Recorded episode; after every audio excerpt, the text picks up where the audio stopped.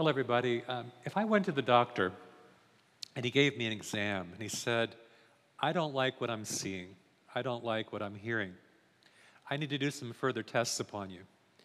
I need to schedule for you an MRI and a CAT scan. Um, and we'll, we'll, need to have a further um, diagnosis of the issue. Well, the doctor calls me back and says, Well, here's the diagnosis you have cancer. Now, this is not a theoretical thing for me because several years ago I had a lump in my side and it was malignant and spreading very rapidly.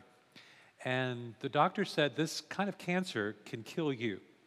But we do have a treatment. You'll need to have some surgery to take it out. There may be more possible treatment for you, some radiation and chemo. We'll see about that. Now, if I heard this news, it may not be the news I wanted to hear, but it's the news I needed to hear because the doctor is speaking to me unvarnished truth.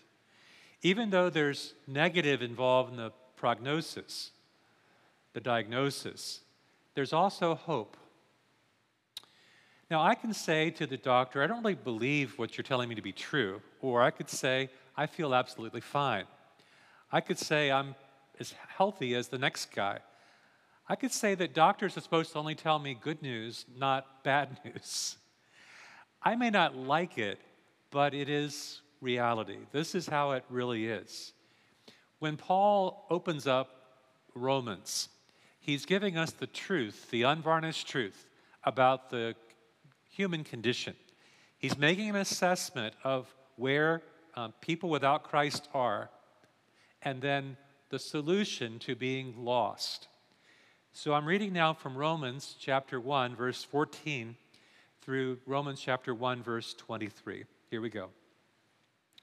I am obligated, I have a debt, Paul's saying, to both Greeks and non Greeks, both to the wise and to the foolish. That is why I'm so eager to preach the gospel also to you in Rome. I am not ashamed of the gospel. Right off the bat, you're going to see there's three I ams. We'll talk about these this coming weekend. The first I am is I am obligated. I carry an obligation. Secondly, I am eager. I can't wait. I'm fired up. And third, I am not ashamed of the gospel.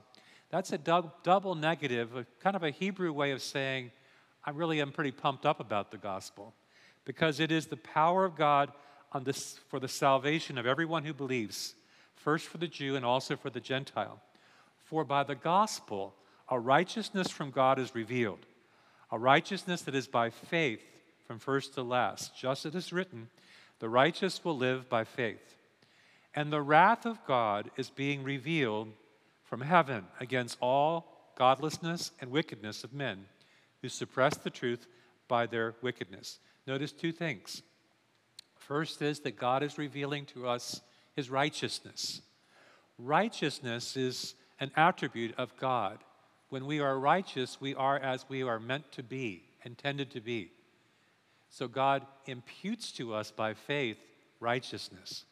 But there's a second thing being revealed, and that is the wrath of God, the anger of God is revealed against all godlessness and wickedness of people who suppress the truth by their wickedness. Since what may be known about God is plain to them, because God has made it plain to them. You see, God has put within the human heart a conscience. We know right from wrong based on the fact that God has given us this ability through conscience. We know, for instance, that storming the Capitol is wrong. We know that trans- trespassing on someone's property is wrong. These are things that are intuitively wrong to us because we have an inborn conscience from God.